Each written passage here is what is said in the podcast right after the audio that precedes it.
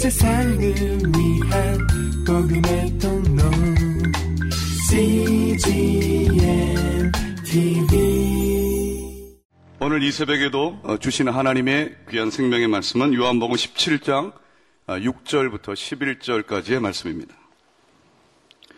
요한복음 17장 6절에서 11절까지의 말씀. 우리 하나님 말씀을 함께 교독하겠습니다. 제가 먼저 6절을 읽겠습니다. 나는 아버지께서 세상에서 택하셔서 내게 주신 사람들에게 아버지의 이름을 나타냈습니다. 그들은 아버지의 것이었는데 아버지께서 내게 주셨고 그들은 아버지의 말씀을 지켰습니다. 이제 그들은 아버지께서 내게 주신 모든 것이 다 아버지께로부터 온 것임을 알고 있습니다. 나는 아버지께서 내게 주신 말씀을 그들에게 주었습니다. 그들은 그 말씀을 받아들였으며 내가 아버지께로부터 온 것을 진정으로 알았고 또 아버지께서 나를 보내신 것을 믿었습니다. 이제 내가 그들을 위해서 기도합니다. 내가 세상을 위해 기도하는 것이 아니고 아버지께서 내게 주신 사람들을 위해 기도하는 것은 그들이 모두 아버지의 사람들이기 때문입니다. 내 것은 모두 아버지의 것이며 아버지의 것은 모두 내 것입니다. 그리고 나는 그들을 통해 영광을 받았습니다. 나는 더 이상 이 세상에 있지 않겠지만 그들은 아직 세상에 있고 나는 아버지께로 갑니다. 거룩하신 아버지여 아버지께서 내게 주신 아버지의 이름으로 그들을 지켜주셔서 우리가 하나인 것 같이 그들도 하나가 되게 하소서 아멘. 이 시간 그들도 하나가 되게 하소서라는 제목으로 말씀 이재 목사님 말씀 전해 주시겠습니다. 우리 사랑의 박수로 환영하겠습니다.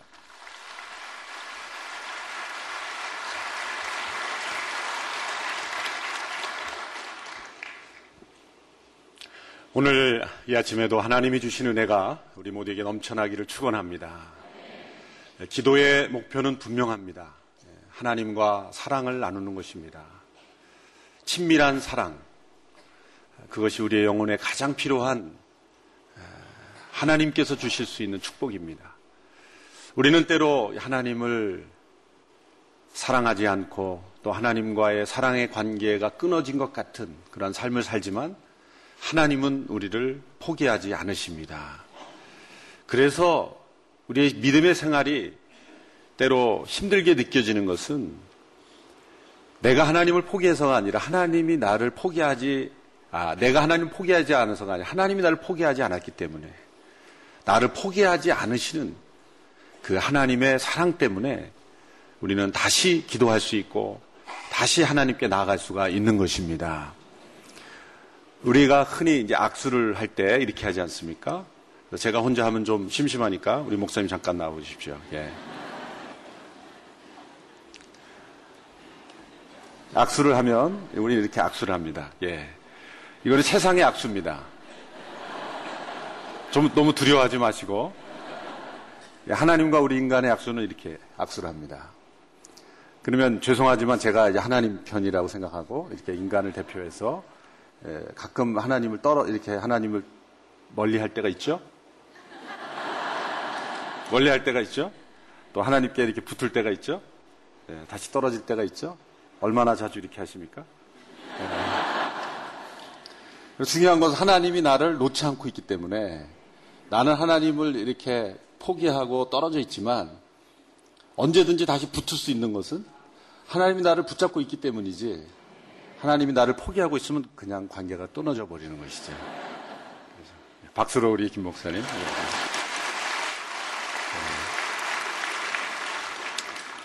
기도란 하나님께서 나를 붙잡고 계시기 때문에 가능한 것입니다.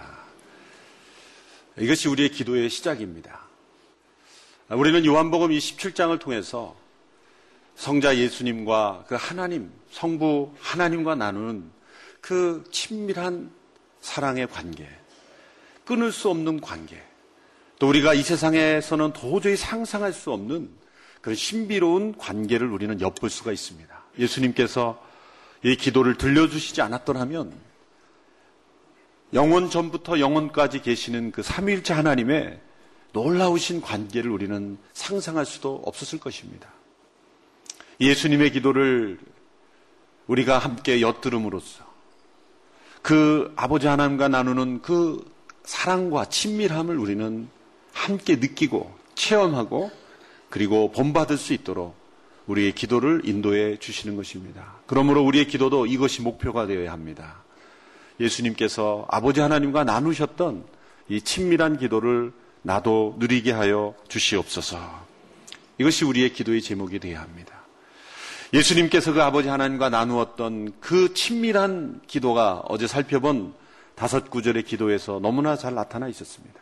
자신을 위한 그 기도에서 자신을 위한 간구의 내용은 단 두 가지였습니다.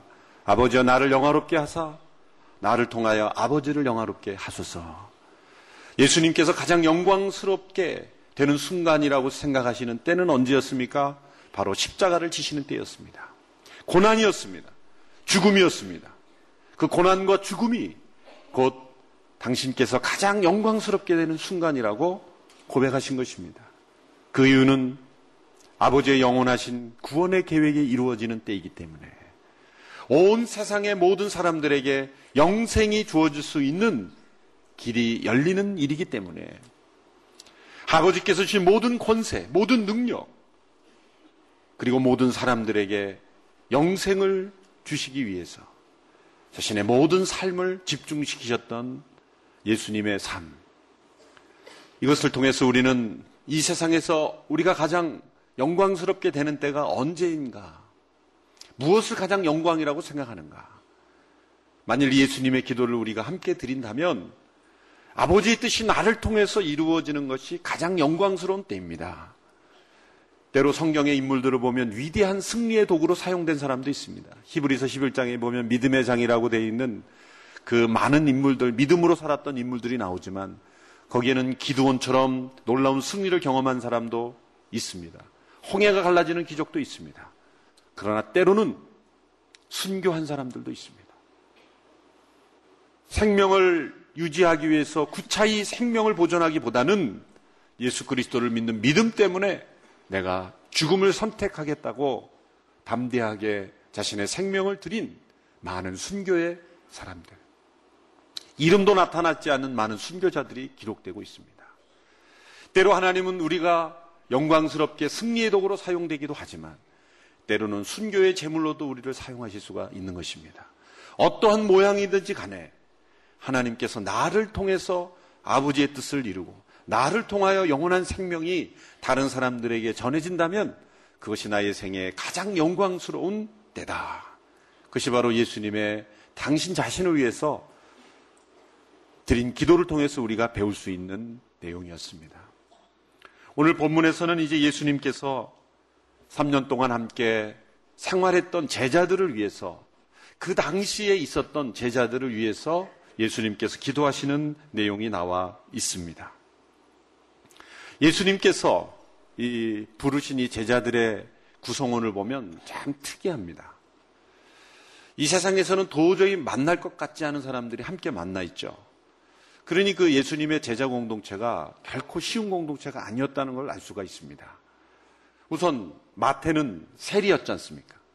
그런데 이 세리의 천적이라고 할 수 있는 세리를 타겟으로 해서 공격하는 사람들이 열심당원이라는 자칭 애국주의자들이죠. 그래서 이 예수님의 제자에는 이 마태인, 세리인 마태와 여심당원이 같이 있었어요. 도저히 맞지 않는 그러한 상야 사람들이 함께 있었다는 거죠. 서로 다른 직업, 또 연령도 차이가 있었고, 문화적 차이를 가진 그런 사람들이 함께 모여서 3년 동안 공생의 생활을 했습니다. 예수님께서 그 제자들과 함께 3년을 사시고 나서 이제 떠나실 때가 되어서 하나님께 그들을 위해서 기도하는 이 내용을 보면 마치 예수님께서 그들과 함께 있었던 내용을 사역을 보고하는 듯한 예, 그 기도의 내용의 대부분이 이제 내일 살펴볼 내용이 어, 보다 더 중요한 강구들이고 오늘 살펴볼 내용들은 예수님께서 제자들과 함께 생활하시고 난 직후에 하나님께 드리는 일종의 간, 이 경과 보고서 혹은 사역 보고서, 생활 보고서와 같은 그러한 성격을 띠고 있습니다. 오늘 본문의 6절에 보면 예수님께서 제자들을 무엇이라고 표현했는지를 한번 보십시오. 6절을 같이 읽겠습니다. 6절 시작. 나는 아버지께서 세상에서 택하셔서 내게 주신 사람들에게 아버지의 이름을 나타냈습니다. 그들은 아버지의 것이었는데 아버지께서 내게 주셨고 그들은 아버지의 말씀을 지켰습니다. 제자들을 가리켜 이렇게 설명합니다. 나는 아버지께서 세상에서 택하셔서 내게 주신 사람들이다. 이것이 제자들의 정의입니다. 하나님께서 선택하셔서 예수님께 주신 사람들. 이것이 제자입니다. 여러분, 예수 그리스도를 믿는 저희들이 착각할 때가 있습니다. 그것은 내가 예수님을 믿기로 선택했다라고 생각하는 것입니다. 우리가 예수님을 믿기로 선택한 것이 아니라 하나님께서 우리를 선택하셔서 예수님께로 우리를 주신 분, 주셨기 때문에 우리가 된 것입니다. 우리가 예수 그리스도를 믿기로 결단한 것은 하나님의 선택과 그리고 하나님께서 우리를 예수님께서 내어주시지 않으면 우리가 예수 그리스도를 믿을 수가 없는 것입니다. 우리의 믿음 이전에 일어난 일인 것입니다. 내가 믿기로 결정한 그 순간 이전에 일어난 일들, 그것은 하나님의 선택과 그리고 하나님께서 우리를 예수께로 보내주신 것입니다. 이 놀라운 신비를 깨달을 때만 우리는 진정한 믿음의 세계로 들어가는 것이죠.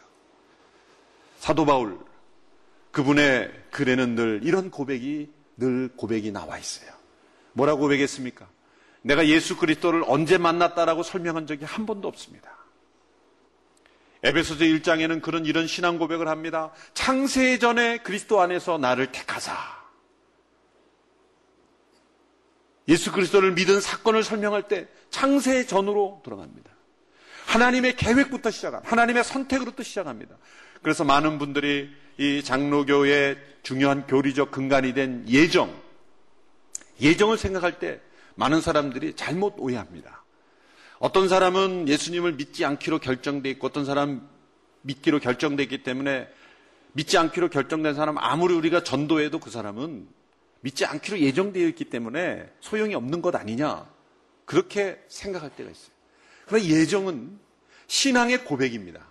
로마서에서 예정이 나오는 것은 로마서 8장 이후에 9장 이후입니다. 칼빈이 기독교 강요를 쓴 것도 구원론, 신앙에 관한 고백 이후에 예정을 쓰고 있어요. 그래서 뭡니까? 예정이라는 놀라운 신비, 하나님의 선택과 그리고 그 하나님의 선택받은 사람들을 예수께로 보내셨다는 그런 놀라운 고백은 신앙의 고백, 그리스도 안에, 그리스도의 믿음 안에 들어온 사람만이 깨달을 수 있는 진리지. 바깥에서 보고, 어, 이 사람 예정 안 돼 있어. 내가 전했더니 그 예수 안 믿어. 그렇게 생각할 수 있는 가벼운 교리가 아닌 것입니다. 그러므로 믿을 사람은 다 예정돼 있으니 믿을 것이고 안 믿는 사람은 다 안 믿, 안 믿기로 예정돼 있는 다안 믿는 것인데 뭐하러 우리가 전도하고 선교할 필요가 있는가? 그래서 예정 교리를 잘못 믿는 사람은 전도하지 않고 선교하지 않습니다. 잘못 믿는 거죠. 하나님의 선택과 우리를 그리스도께로 이끄셨다라는 고백은 놀라운 신앙 안에서만 바라볼 수 있는 고백인 것입니다. 그래서 늘 사도 바울은 늘 자신을 이렇게 고백하죠. 그리스도 안에서 창세전에 나를 택하여 주셨다. 여러분 이러한 신앙 고백이 우리의 정체성을 결정지어야 합니다. 빌립보서 3장에 보면 더 분명한 고백이 이렇게 나와 있습니다. 빌립보서 3장 12절부터 14절까지 한번 읽어보실까요? 빌립보서 3장 12절에서 14절 시작 나는 이미 얻었거나 이미 온전해진 것이 아닙니다. 나는 그것을 붙잡으려고 쫓아갑니다. 이는 나도 그리스도 예수께 붙잡혔기 때문입니다. 형제들이여 나는 그것을 붙잡았다고 생각하지 않습니다. 그러나 이 한 가지만은 말할 수 있는데 곧 뒤에 있는 것은 잊어버리고 앞에 있는 것을 붙잡으려고 그리스도 예수 안에서 하나님께서 위에서 부르신 그 부르심의 상을 위하여 표대를 향해 쫓아갑니다.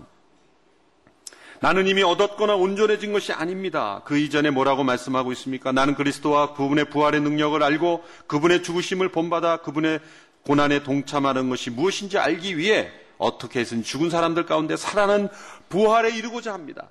십자가와 그 부활, 그 놀라운 엄청난 사건은 아직, 나는 아직 다 깨닫지 못했다. 나는 온전히 그것을 내 것으로 체험하지 못했다는 거죠. 그 십자가와 부활의 놀라운 영광스러운 사실이 우리에게 주어져 있는데 나는 아직 그것을 온전히 체득하지 못했다. 여러분 사도 바울이 어떤 분입니까? 로마서를 기록했고 갈라데서 기록했고 신약의 3분의 2를 기록해서 사도 바울의 서신을 통해서 성경이 기록되지 않았더라면 십자가의 도가 우리가 무엇인지 알지를 못합니다. 아마 역사상 성령 안에서 가장 십자가의 도를 분명하게 깨달은 분이 사도 바울입니다. 근데 그분이 뭐라고 고백합니까? 나는 아직 온전해지지 못했다. 나는 아직 그 부활에 아직도 참여해야 된다.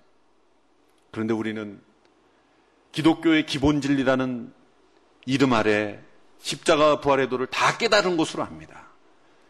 아마 교회 안에서도 십자가와 부활의 예, 진리 이렇게 설명하면 별로 안 올걸요, 사람들이?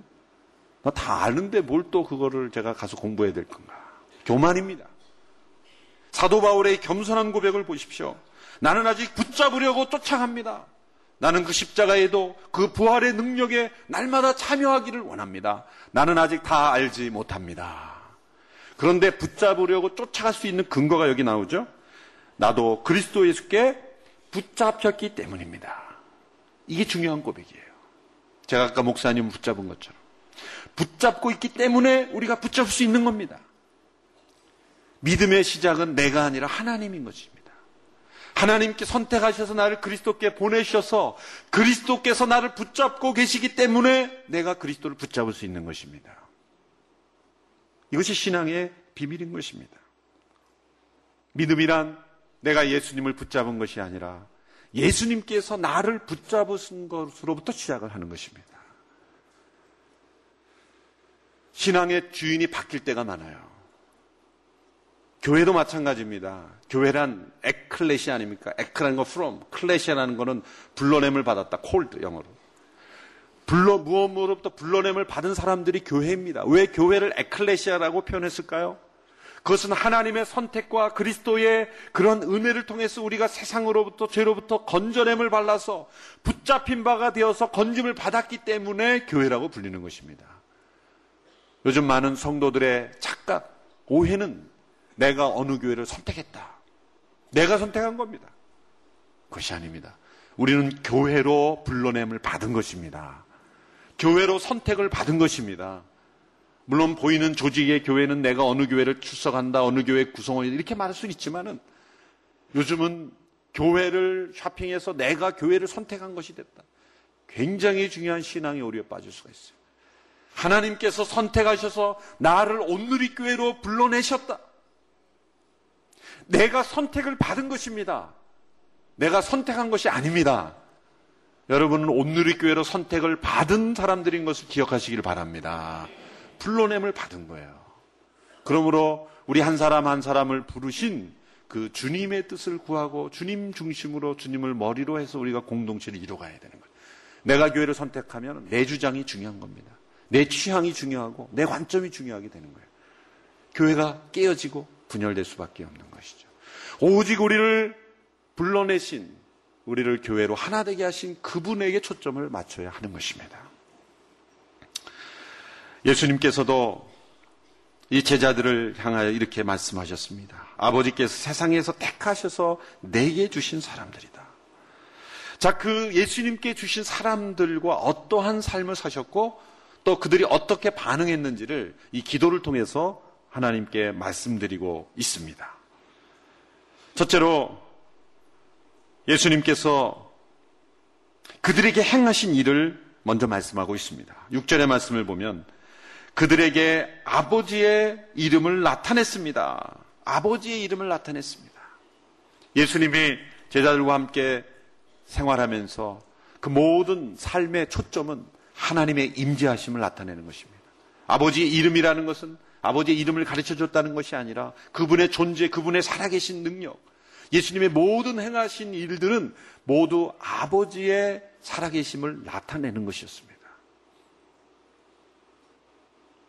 제자에게 어떤 이런, 이런 말씀을 하셨죠.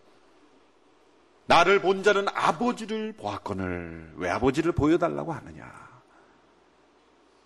내가 길이요 진리요 생명이니 나로 말미암지 않고는 아버지께로 갈 자가 없느니라.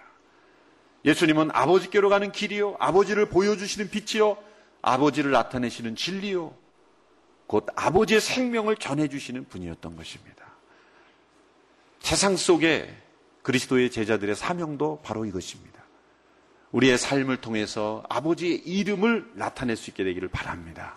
두 번째로 예수님이 그들에게 하신 일은 아버지께서 주신 말씀을 주셨습니다. 8절의 말씀에 이렇게 되어 있습니다. 나는 아버지께서 내게 주신 말씀을 그들에게 주었습니다. 말씀을 그들에게 주었습니다. 예수님께서 많은 교훈을 그들에게 주셨죠. 예수님이 주신 말씀은 단지 지식이 아니라 살아있는 영의 말씀이었습니다.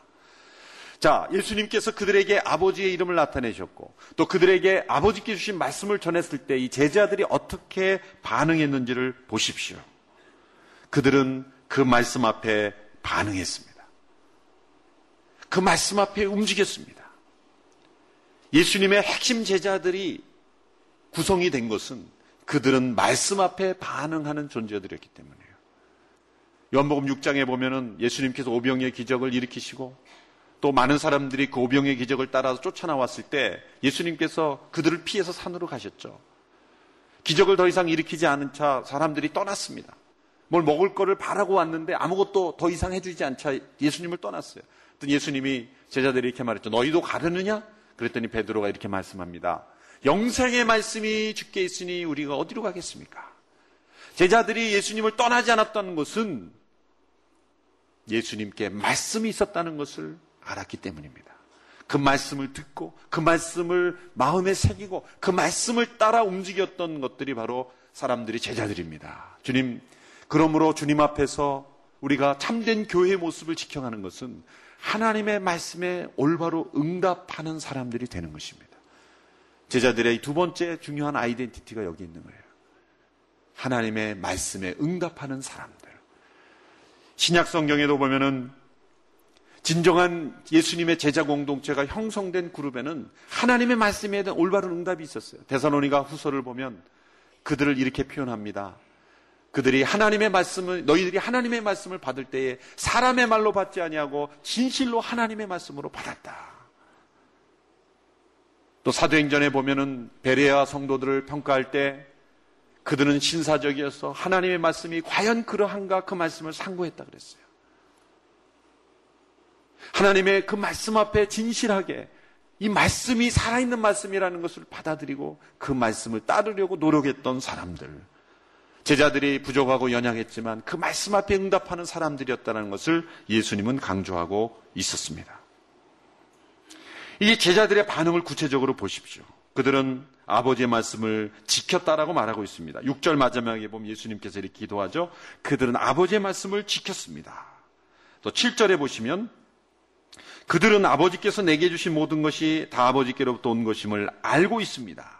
알고 있습니다. 또 8절, 8절 중반부에 보면 그들은 그 말씀을 받아들였으며 또 마지막에 보면 아버지께서 나를 보내신 것을 믿었습니다. 더 나아가 10절 보십시오. 내 것은 모두 아버지의 것이며 아버지의 것은 모두 내 것입니다. 그리고 나는 그들을 통해 영광을 받았습니다. 자, 제자들에 대해서 예수님께서 하나님께 드리는 평가를 보십시오. 그들은 말씀을 받았습니다. 알았습니다. 믿었습니다. 지켰습니다. 그리고 그들을 통해 내가 영광을 받았습니다. 여러분, 복음서의 내용을 읽어본 분들은 뭔가 좀 이상하지 않습니까? 예수님의 평가가 조금 지나친 평가라고 생각하지 않습니까?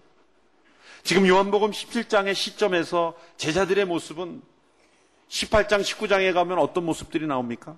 예수님을 배반하는 베드로가 나옵니다. 제자들의 모습을 복음서에 보면은 이렇게 예수님께서 평가하실 만한 모습이 아닌 모습이 많이 나옵니다. 사실 예수님은 제자들의 불신앙 때문에 고생 많이 하지 않습니까? 하지 않으셨지 않습니까? 늘 제자들이 너희들이 믿음이 적은 연고라고 책망하지 않았습니까? 주는 그리스도 살아계신 하나님의 아들이라 고백해놓고 사단의 역할을 한 베드로가 아닙니까? 그런데 예수님의 말씀을 보면 제자들의 불신앙과 제자들의 허물과 제자들의 부족함은 하나도 말씀하지 않으시고 성격을 성적을 과하게 해주는 교수님처럼 전부 A 플러스입니다. 전부 A 플러스. 그들은 말씀을 받아들였고 지켰고 알았고 믿었고 그리고 나를 영광스럽게 했습니다. 제자들 때문에 마음 아프셨던 이야기는 하나도 하지 않고 있어요. 예수님이 지금 아버지 하나님께 거짓말을 하고 있는 것입니까? 잘못 보고를 하고 있는 것입니까? 이 부분이 중요한 부분이에요. 예수님께서 왜 제자들과 함께 보냈던 시간들을 마무리하며 아버지 하나님께 보고를 드리는데 이런 기도는 없습니까? 아버지 지난 3년을 생각해 보니 지긋지긋합니다. 이 발냄새 나는 베드로와 함께 같이 산다는 거 참 힘들었습니다. 한때는 천국의 장학생처럼 주는 그리스도시 살아계신 하나님 아들입니다 고백하더니 내가 십자가를 향하니까 그럴 수 없습니다. 그러고 또 내가 발을 씻겨줬더니 절대 그럴 수 없습니다. 그러다가 그러면 너와 내가 상관이 없네. 그럼 목욕도 시켜달라 그러지 않나? 야고보와 요한 어머니까지 합세해서 아, 한 자리 해달라 그러는데 제가 아주 너무 힘듭니다. 어쩌자고 제가 이런 사람들을 선택해서 여기까지 왔는지 모르겠습니다. 그러한 고백들이 좀 나와야 좀 진실한 고백 같습니다. 만일 목회 개척을 시작해서 3년째 되는 어느 목사님의 은밀한 기도를 누구가 엿들었다면 어느 성도님이 그 목사님이 기도하는 의자 밑에 도청 장치를 해서 조용하게 혼자 기도하는 그 목사님의 기도를 도청했다면 어떤 기도를 하나님께 드릴까? 한번 그 예수님의 기도를 읽으면서 상상해 보았어요. 아마 이렇게 기도하지 않을까요? 아버지 하나님 어쩌자고 저 성도를 이 교회에 보내셔서 이렇게 나를 고생시킵니까? 제가 3년 전만 해도 머리가 하였는데 3년 만에 이렇게 머리가 하얘진 걸 보십시오. 하나님 어떻게 저 성도 어떻게 내보낼 수 없습니까? 저 집사님 때문에 제가 지금 위, 병이 생겼습니다. 뭐 그러한 하소연, 그러한 그 공동체를 함께 이루어가면서 생길 수 있는 문제에 대한 한탄, 호소, 강구가 대개 공동체를 이끌어가는 사역자들의 대부분입니다. 대부분이에요. 그래서 어느 목회에 곤란을 겪고 있는 목사님은 볼링을 칠 때 그 볼링에 볼링을 자주 치 볼링을 칠 때 그 핀을 그 당회원들의 그 얼굴들이라고 생각하고 이렇게 그 볼링을 치신다 그러더라고요. 그잘 쳐진대요 그러면은. 어느 목사님이 이식집에 가서 갔더니 무슨 회로 드릴까요? 그랬더니 그랬다는 거예요. 당회만 빼고 다 좋습니다. 오늘 이렇게 당회는 싱싱합니다. 그런 어떤 한탄이 그 예수님의 기도에서 막 묻어나와야 되지 않습니까? 그런데 전부 A 플러스를 주신 거예요. 그들은 말씀을 받았고, 지켰고, 알았고, 믿었고, 영광을 받았습니다. 영광을 받았습니까? 모욕을 받지 않았습니까? 앞으로 받을 모욕도 남아 있어요. 근데 예수님께서 왜 이렇게 제자들을 과대평가하듯이 평가해 주는가? 이것은 거짓말이 아닙니다. 과대평가가 아닙니다. 여러분, 지금 이 시점에 제자들의 모습을 보지 마시고 사도행전에 나타난 제자들의 모습을 보십시오. 성령이 임하시고 난 뒤에 제자들의 모습을 보십시오. 그들은 정말 말씀을 듣고 받고 지키고 알고 예수님께 영광을 돌렸지 않았습니까? 그러니 예수님은 지금 요한복음 16장까지의 제자들의 모습을 바라보고 기도하신 것이 아니라 사도행전에 나타난 제자들의 모습을 보고 기도하신 것입니다. 그러므로 예수님의 기도는 틀린 기도가 아닌 것입니다. 예수님은 제자들이 현재는 불안한 전 하지만 미래에 변화될 그 모습을 알고 계셨기 때문에 그들이 지금 성령이 임하시지 않아서 저렇게 불안전하고 믿지 못하고 말씀대로 살지 못하고 저렇게 방황하는 모습, 예수님을 부인하는 모습을 이라는 거 알았고 알고 계셨던 것입니다. 그러나 그들에게 성령이 임하면 저들은 담대하게 말씀을 지키고 알고 예수님께 영광을 올릴 제자들이라는 것을 미리 아셨기 때문에 마치 3년 동안의 지금까지의 삶 속에서 그렇게 행한 것처럼 하나님께 기도할 수 있었다는 것이죠. 얼마나 그 예수님의 사랑과 예수님의 그 마음이 위대합니까? 이것은 만들어진 전설 이야기입니다. 오랫동안 만들어서 내려오는 이야기죠. 예수님께서 십자가를 지시고 부활하셔서 승천하셨을 때 천국의 소식을 전하는 헤럴드 역할을 하는 천사가 가브리엘입니다. 그래서 지상에서 무슨 소식을 전할 땐 가브리엘 천사가 오죠. 싸우는 천사는 미가엘. 예, 천사의 직능이 다 구분되어 있는 것으로 나타나는데 가브리엘 천사가 예수님을 바로 인터뷰했다합니다 이제 승천하신 예수님께 예수님 수고 많으셨습니다. 소감이 어떠셨습니까? 이러면서 어, 인터뷰를 천국 방송에서 인터뷰를 하는데 예수님 지상에서 수고 많으셨습니다. 그래 수고했지. 예수님께서 행하신 일들이 너무나 놀라운데 그 놀라운 소식을 세상의 모든 사람들이 다 알고 있나요? 그랬더니 아니야. 아직도 아직은 팔레스타인에 있는 소수의 제자들밖에 몰라.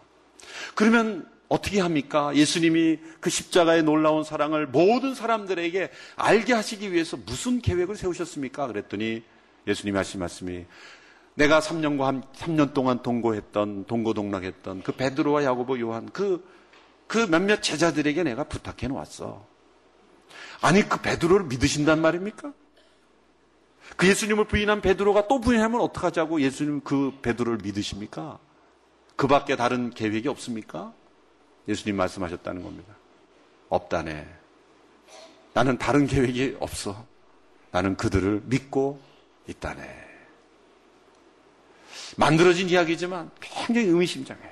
예수님의 이 기도를 읽는 순간 그 현재의 모습은 불완전하고 연약하고 실패한 제자들이지만 성령 안에서 변화될 미래의 제자의 모습을 바라보시면서 마치 지금 그들이 산 것처럼 기도해 주신 예수님. 우리가 하나님 아버지와 친밀함에 들어가는 순간 우리의 자녀들, 우리 주변에 있는 사람들, 연약하고 허물 많고 우리에게 상처를 주는 많은 사람들도 동일하게 성령께서 임하시면 그들은 하나님의 말씀을 듣고 믿고 알고 영광을 올려드리는 사람이 될 것이라고 믿고 간구하는 저희들이 될 줄 믿습니다. 예수님의 기도가 능력 있는 기도인 것은 바로 이것 때문입니다. 예수님은 과거에 머무는 기도가 아니었습니다. 미래를 현재로 가져오는 기도였습니다. 미래에 하나님이 이루실 일을 바라보며 기도하는 것이었습니다. 현재 우리의 자녀를 보면 얼마나 허물 많고 연약하고 불순종합니까?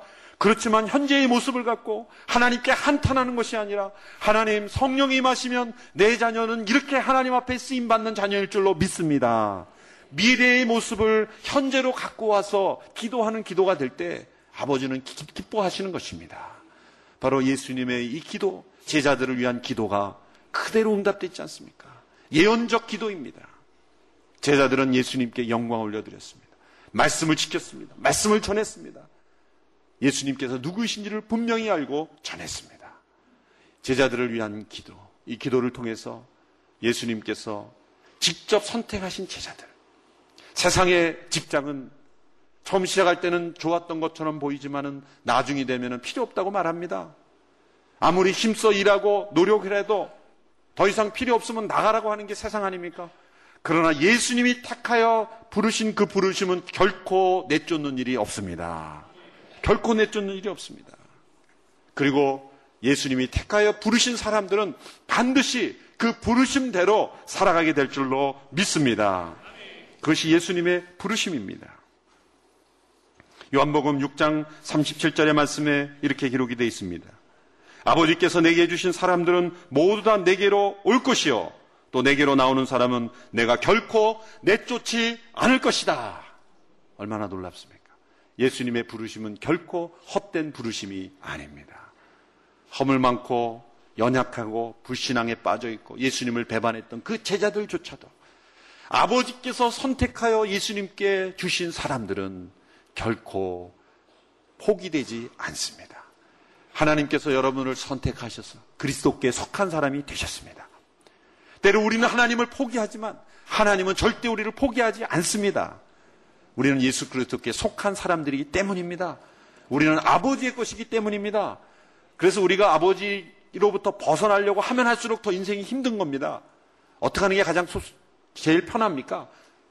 확 속해서 사는 길이에요. 속해서 사는 길이 제일 편합니다.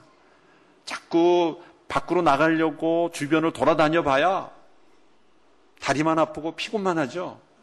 아버지의 집에 확 들어와 사시기는 저와 여러분 되기를 축원합니다. 내 인생은 아버지의 것입니다. 나는 하나님께 선택하셔서 예수 그리스도께 보내주신 사람입니다. 그러므로 우리를 부르신 부르심은 절대 헛되지 않고 우리를 통해서 하나님은 영광을 받으실 것입니다. 이것이 두 번째 예수님의 제자들을 위한 기도를 통해서 주시는 주님의 음성입니다. 이 기도를 통해 우리의 기도가 점점 주님의 기도를 닮아가는 저와 여러분 되기를 축원합니다. 온 세상을 위한 복음의 통로 CGM TV